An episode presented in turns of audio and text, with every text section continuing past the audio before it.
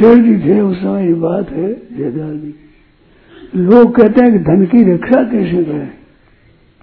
पहले डाकू पड़ देते, अब डाका डालते हैं सरकार अचानक इंक्वायरी करो। अब कैसे धन बचावे? बताओ। डाकू से कैसे बचावे? पर डाकू तो राज के लिए होते अब राज के लिए तो हम रोए किसकी वास क्यों